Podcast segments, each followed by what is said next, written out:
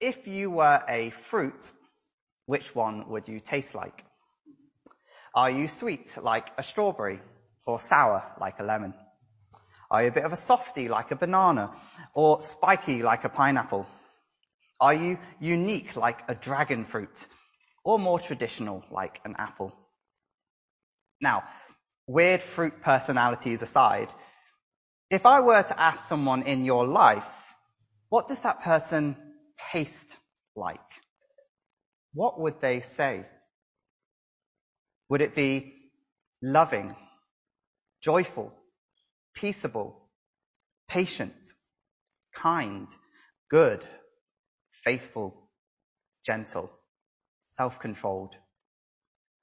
Can people taste the fruit of the Spirit in your life? I wonder if you've thought of the fruit of the Spirit in this way before. Let's just think about fruit trees for a moment. Um, there you go. You've got your apple trees all lined up in an orchard somewhere. Um, and during the spring, they start to blossom and, and grow and f- fruit starts to be produced on them. Um, nobody needs to tell them to start producing fruit. Um, they just do. It's in their nature as apple trees to produce apples. But they aren't making the apples for themselves, are they? You know, who's ever seen a tree eat its own fruit? No, rather, we humans, we go and harvest the apples from the trees, or animals come and eat of that fruit. The, the, the tree doesn't produce fruit for itself, but for others. And so, if this is true of apple trees, how much more is it true of a Christian who produces the fruit of the Spirit? Surely we must think of the fruit in this way. Um, we must see that our fruit is not primarily for us, um, but for others. A Christian is to blossom and be fruitful uh, for others to come along and taste. Uh, our fruit is meant to hang off the branch of our life, as it were, so that others may come and taste the sweetness of our character. One of the mistakes we often make is to think of our character only in terms of ourselves. Perhaps we take pride in our character. We're only this way to show off uh, and, appear respectable towards others. Or, or, maybe we make it all about self-improvement. Um, we're constantly trying to get better so that we may feel more confident about ourselves. Or perhaps we focus on the fruit of the Spirit in order to prove that we're really saved. Perhaps we take the verse, by their fruits you shall know them, and think, well, I'd better be a fruitful Christian then. Otherwise other people won't think I'm a Christian. And all of a sudden, the fruit of the Spirit becomes a burden upon you. You're constantly trying to perform, to produce this fruit so others will accept you and believe that you are a Christian. Or, or perhaps you're doing it for yourself, to convince yourself. Perhaps you examine your life and see a lack of fruit, and so start doubting whether you're saved at all. However, that's not the mindset that we're meant to have when we come to the fruit of the Spirit. Because it's not about us. you know, it, it really is. It's not about me. It's not about you. It's about serving others. It's about serving God. Our fruit in our lives is primarily to be for God and for others.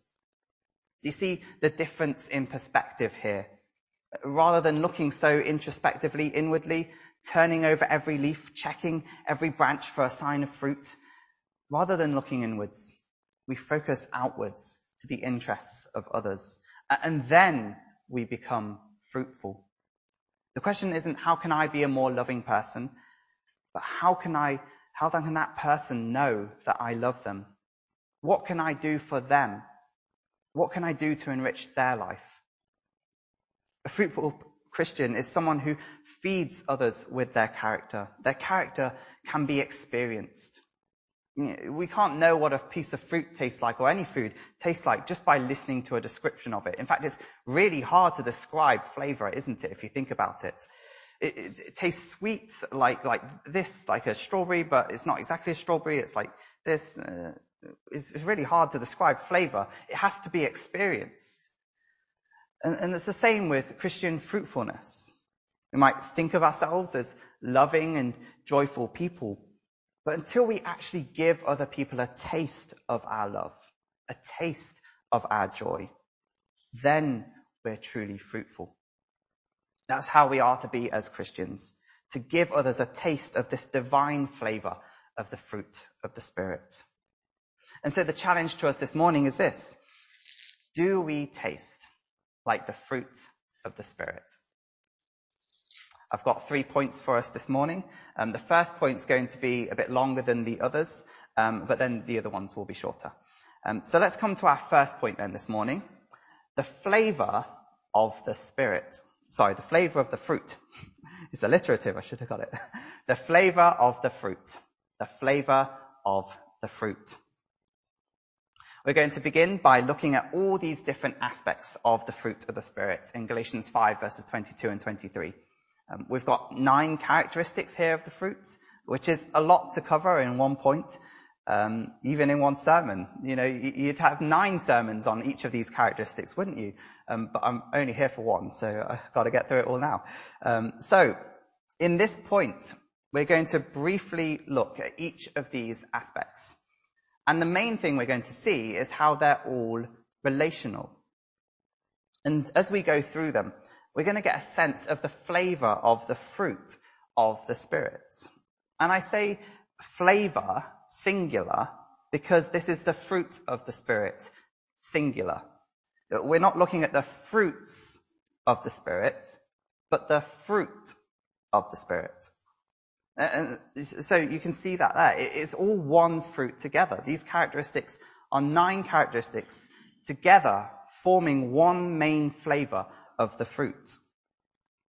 And so here we're going to have to grasp these different aspects. Paul uses these different words, but there's, there's a bit of overlap between them. It's hard to describe one without describing the others because they're all a combined whole. You have the whole picture of the fruit for Christian here. And so we're going to see what this all, this all tastes like together. So, but we will go through each um, characteristic in part. So let's first look at love. Love is obviously relational.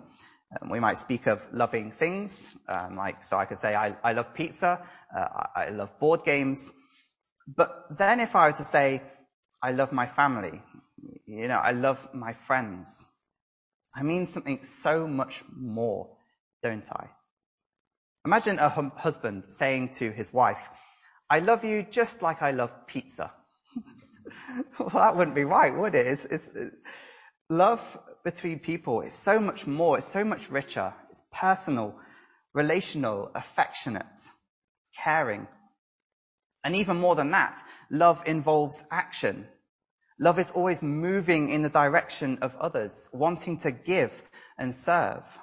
It's an attitude that leads to action. You know, a person can't know that you love them until you actually act upon that love. If love was just a feeling, no one could taste your love because others, people can't taste your feelings. It's much more than that. It involves action, going out for that person, serving them, giving to them. Love is giving of yourself to someone that you care about, whatever that cost will be to yourself. Secondly then, we have joy. And joy is an interesting one when you think about it relationally. Um, we can be joyful when we're alone, yes, but, but often joy is most found in the context of being with others, when it's shared. Um, think of someone with some good news, maybe a couple getting engaged or a baby being born. Um, the joy just overflows and they just want to share it with everyone. And, so we get to be joyful with them. Well, that's how joy is relational. It's to be shared. Um, we're to overflow with joy so that others may taste it and see it too. You know, my, my grandpa was a very joyful man. Uh, he went to be with the Lord in 2013. Um, and used to come over to Nottingham from Leicester um, to visit us every Friday. And quite often we'd go to the chip shop for tea. Well, on one occasion, when we were buying the chips, the man over the counter said to my grandpa, you are always happy. Why is that? To which my grandpa replied, because Jesus is my savior. That's the kind of joy that we're to have as Christians. A joy in Christ that overflows into other people's lives. A joy that they can see and recognize and taste. A joy that the world does not know and yet longs to have. Love, joy, peace. Well, often when we think about peace, we think of it as the opposite of war. Um, obviously, at the moment, we are devastated by the war in Ukraine at this time and other wars around the world. What's happening is a travesty. It shouldn't be that way. There should be peace. And that's intuitive to all of us, even an unbeliever, whether you're Christian or not. We, we all want peace. One of those main things, you ask someone to make a wish for something. Wish, the first one seems to be world peace all the time. but peace is far more than the absence of war. It's also the presence of unity. We read in Ephesians chapter 4 verse 3 um, that believers are unified by the Spirit through the bond of peace. Peace brings about unity. How great it is to know someone who is united with you. Um, despite their differences, you may disagree, and yet there is that underlying bond between you, that unity that you have. Christians produce peace. They want to have peace with others. They're peacemakers. They seek unity in Christ and in his gospel. Patience is next. Alternatively trans, uh, translated forbearance or long suffering in some other versions. This is obviously a relational one, isn't it? How often we need to be patient with one another. People might rub us up the wrong way or might get on our nerves. Sometimes it's their fault. Sometimes it's us getting fussed over nothing. Well, the fruit of the Spirit is patient, forbearing. It doesn't hold other people's wrongs against them, but forgives. It is in God's very character to be this way, isn't it? This is 2 Peter chapter 3 verse 9. He is patient with you, not wanting anyone to perish, but everyone to come to repentance. God shows us what real patience is like. You know, if, if we reflect on our own sins, even as a believer, all we can do and all that we have done against him. But then we reflect on God, how patient he must be to bear with me and all my sins. He's not destroyed me. He's not lost his temper with me. We can taste his patience with us. And when he brings discipline, he brings it out of love. He's, he's working in us patiently to sanctify us, to transform us, to change us. That's how we are to be with others. To bear with other people's faults, praying for God to work in them and patiently serving them that they might repent and grow in grace. Next then in the list are kindness and goodness, and I'm going to take these two um, together.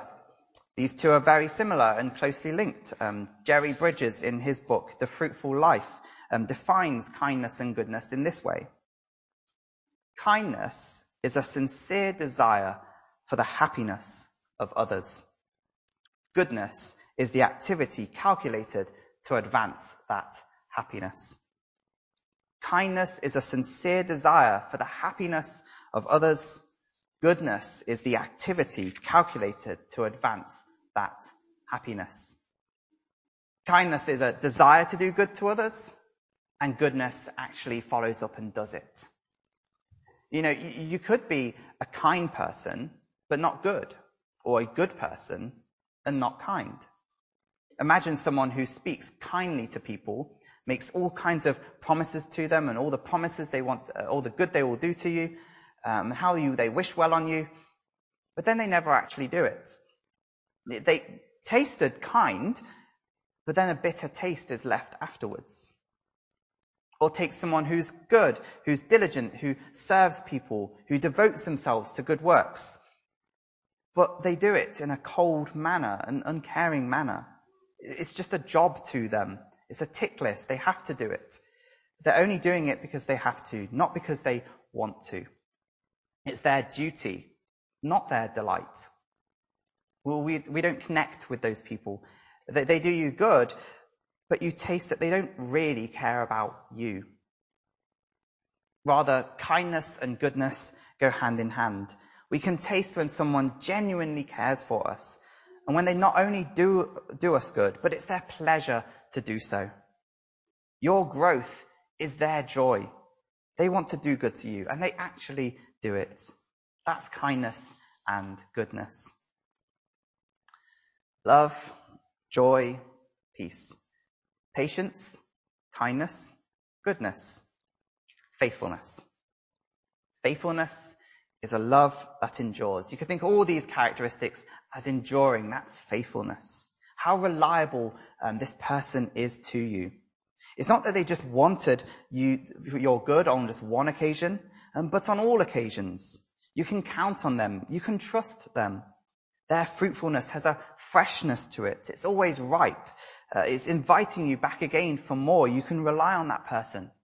What a wonderful thing to taste, a faithfulness. Nearly at the end now. Second to last, we have gentleness. Gentleness describes the manner in which we treat others. We are to be considerate of other people's weaknesses. We're not to be brash or inconsiderate of how others feel, hurting them as opposed to helping them. But, neither are we to be timid, so, so soft that we're weak and useless, uh, avoiding difficult situations. Rather, we're meant to approach those who are weaker than ourselves with a spirit of gentleness, the desire to restore them and to build them up. We are to stoop down to where they're at and tenderly care for them in their need. Last of all then is self-control. Perhaps this one is the one that sounds least relational of them all. After all, self-control sounds like all about self. Well, self-control is about controlling ourselves, about killing sin, about disciplining ourselves for godliness. But there's a difference between a worldly self-control and a godly self-control. You know, the world talks a lot about self-discipline, about self-improvement, about self-betterness. The end goal is to improve yourself, to make you a better person. You have an ideal for what you want to become, and so you work hard towards that goal so that you will be satisfied in you. The focus is all on you. But godly self-control is different. The focus is on others, not you. Godly self-control is when we control ourselves for the sake of other people. You know, what's the main reason we fight against sin? Uh, yes, we hate it in our own lives, but we hate its effect on other people's. We hate that it displeases God and it displeases others. It harms others. We are to discipline ourselves so that we're not ruled by our passions, but so that we're free to serve others. And so self-control can be tasted in someone. We can tell someone, we can tell when someone is working hard to fight against sin so that they might be better for you. They might, might serve you better. Someone who's concerned when they do wrong to you, who seeks to put it right. Uh, this is a godly self-control, controlling yourself so that you might serve others. Well, that's a brief overview of the fruits of the Spirit. There's so much more we can dig into with those words um, than I've just covered. There's maybe things you have noticed yourself and thought of yourselves. But I hope you see the main thrust, the main point I've been uh, driving at here. The fruit of the Spirit is all relational. Our lives are to taste like the fruit of the Spirit in all its rich flavor. Perhaps now we can imagine something of a person who is fruitful like this. A person full of love towards you. Someone who is so content and joyful. Someone who is peaceable to you. Someone patient with you when you fail. Someone who has a kind disposition to you. Someone who does you good. Someone always faithful in their love to you someone gentle and considerate of your weakness, someone who disciplines themselves that they may be effective in doing you good. That's a person full of the Holy Spirit, uh, full of the fruit of the Spirit, and full of the Holy Spirit too. It's a glorious picture of a person. Someone so admirable, so beautiful. How we long to know a person like this. What a high picture of a Christian this is calling us to be. How sad it is then that we so often to fail, uh, so often fail to be fruitful. This leads us on then to our second point for this morning, the thorniness of sin. The thorniness of sin. I'm sure you know as much as I do is you listen to a description like that and if you think of yourself, you think, no, that's not me. But also, where is that person? We, know as Christians that there's a war still going on within us. In, in, verse 17, we read of how the sinful nature desires what is contrary to the Spirit, and the Spirit desires what is contrary to the sinful nature. The two are opposed to one another. The, the remaining corruption within us is not fruitful at all. But then maybe you're not a Christian here this morning. Maybe you're also aware of how hard it is to be fruitful like this. Maybe you are listening to that point and thinking, well, who's even like that? You know, this world is full of people, nothing like that, what you've just described. What are you trying to say, preacher? That, that we, we should all become like this? It's just not going to happen. People just aren't like that. Well, if you're thinking those thoughts, I agree with you. This world is full of people nothing like this. None of us meet that perfect standard of a fruit. You know, if we were wanting to be on a shop shelf um, to be sold, none of us would make it there to be sold. But, but God's already identified the problem for us. He's already told us what's wrong. He's made it clear in, our, in His Word that we're not fruitful because of our sin. In the beginning, God created Adam and Eve perfectly to be good. It was in their nature to be fruitful, to be loving, to be kind, to be self-controlled. But instead of bearing the fruit of the Spirit, they ate the fruit of death. Their disobedience in eating the fruit of the tree of the knowledge of good and evil that planted the seed of sin in their hearts. And that seed took root in them.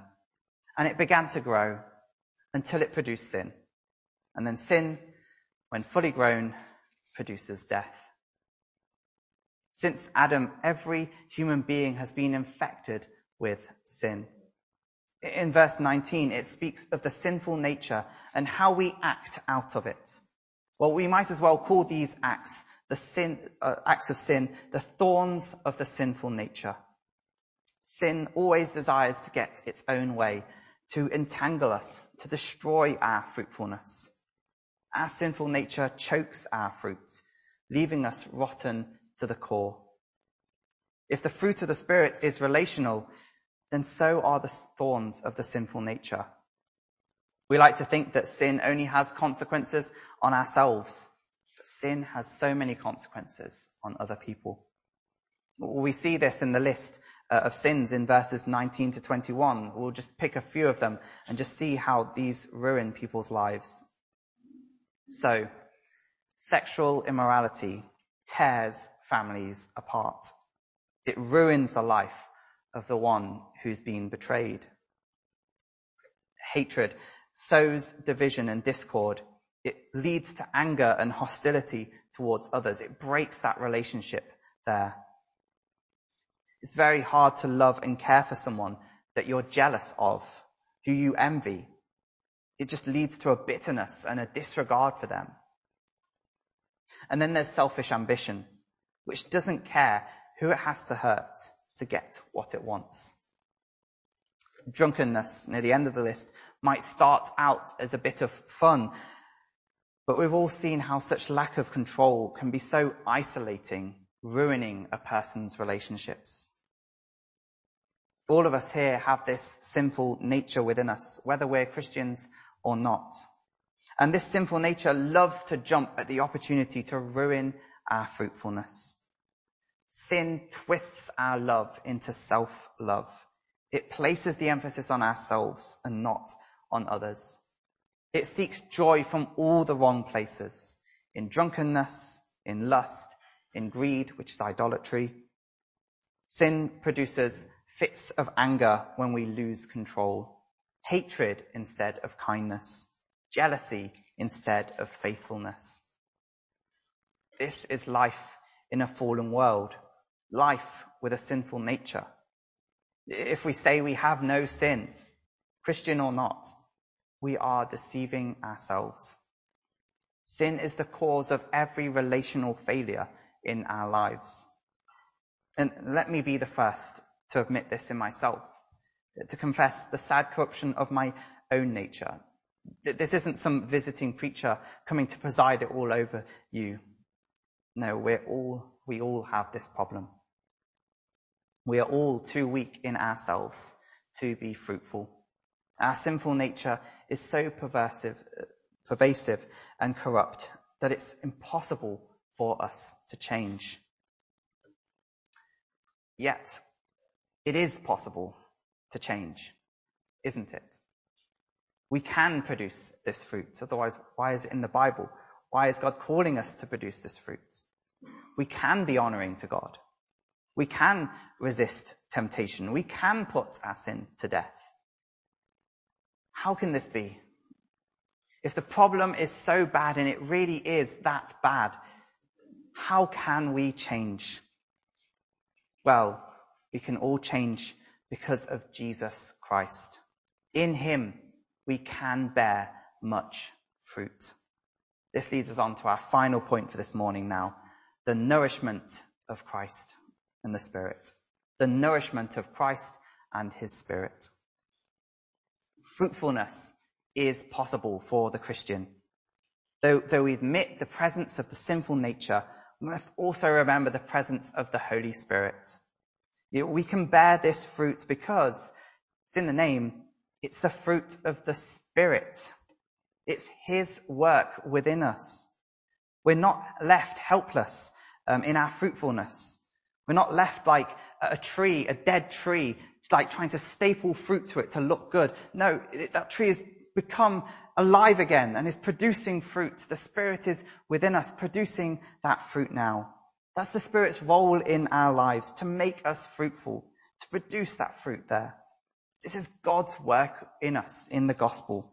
He's at work transforming us to be fruitful in His service. But all the more, as He's making us fruitful, He's also making us like Jesus Christ. As you are listening to that portrait of a person who embodies the fruit of the Spirit earlier, did you think of Jesus? When we think of the most fruitful person of them all, surely it is Him. He loved us by giving His very own life for us. It is His joy that He gives to us, the joy of union with Him that He obtained through enduring the cross.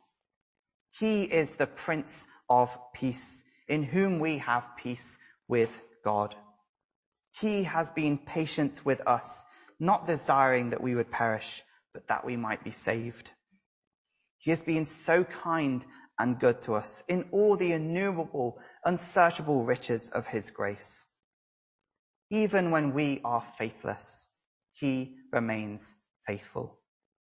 He is gentle and lowly of heart.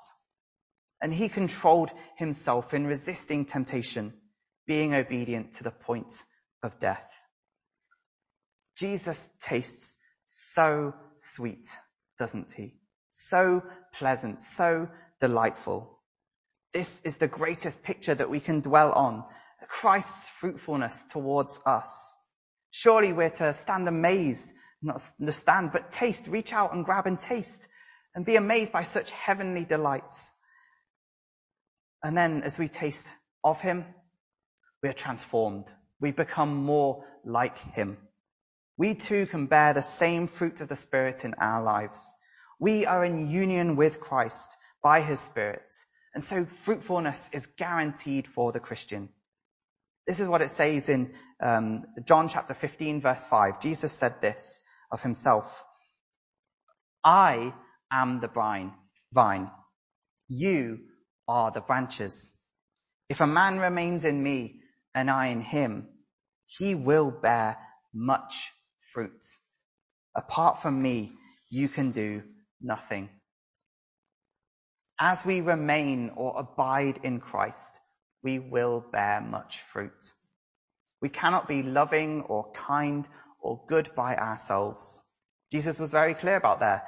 Apart from him, we can do nothing. But with him, with him, we can be fruitful. Now we can walk and live in the Spirit, keep in step with the Spirit, and not fulfill the desires of the sinful nature. We can say no to sin and yes to Christ-likeness. We have all the spiritual nutrients in Christ to make us fruitful Christians. So let's be fruitful. Let's depend on Christ and give people a taste of Him. That's really what our fruit is meant to do. When others taste what we're like, really we're reflecting what He's like. They're tasting what He's like. Our flavor is the flavor of Jesus Christ. To some, it will taste disgusting. Not that the fruit itself is disgusting, but to some, it will be the flavor of death. But to others, it will taste of life and life eternal. It will taste of Jesus Christ himself. And so let's taste like the fruit of the Spirit. Let's taste like Jesus Christ this will take reflection on our part. Remember here, it's not even put in the way of good works. It's just characteristics. These things come over time in our lives. They, they build up. We become more like this over time. Just as a fruit grows over time, we will grow and flourish. But, but let us take stock now. Let's examine ourselves. Where are we in our love? Where can we be more joyful? and more good and more kind to other people in my life. Perhaps we need to be more intentional in our families uh, and with our friends um, to serve them and love them. Or perhaps with unbelievers, uh, we need to actually give them a taste of what this Christianity is about, what this, who this Christ really is. We can share the gospel, but there's also, they see the gospel in our lives and how it's working, how that, what the fruit of his work in our lives too maybe we need to check how can we control ourselves more? Uh, how can we um, serve Christ more in our lives? Surely there's so many areas, and I ask to send that away with you this week um, to dwell. Go back on this list and dwell and pray over these things, asking God to develop and grow them more in your life um, for His glory. But perhaps you're not a Christian here this morning, um, and you've been coming along. Maybe this is your first time. Maybe this sounds attractive to you. Maybe you've not heard of anything like this before. A person so perfect, so fruitful as Jesus Christ. Uh, and you want to be fruitful too. Uh, you, you want to change. Then confess your own sinfulness, your own thorniness. Admit that the way you're living in sin was only leading you to death and hell. But then embrace Jesus Christ, or even better yet, let Jesus Christ embrace you. Taste of His love and His joy and His peace and His patience and His kindness, His goodness, His faithfulness, His gentleness and self-control. Rejoice that He died the death you deserve, that you might now live a new fruitful life for Him. Christian, we will grow in the fruit of the Spirit because this is God's work in us. So let's keep on growing. Remember this war going on. Perhaps the war is more obvious um, to feel the, the resistance from the flesh. But remember, God is at work in you to transform you, to make you fruitful. Remember his work in you and keep on abiding in Christ. Keep on cultivating the fruit of the Spirit in your life, not for your own sake, but for others so that they may t- taste and see that the Lord is good um, his work in us. Let's bear fruit for God and let's give others a taste of him. Amen.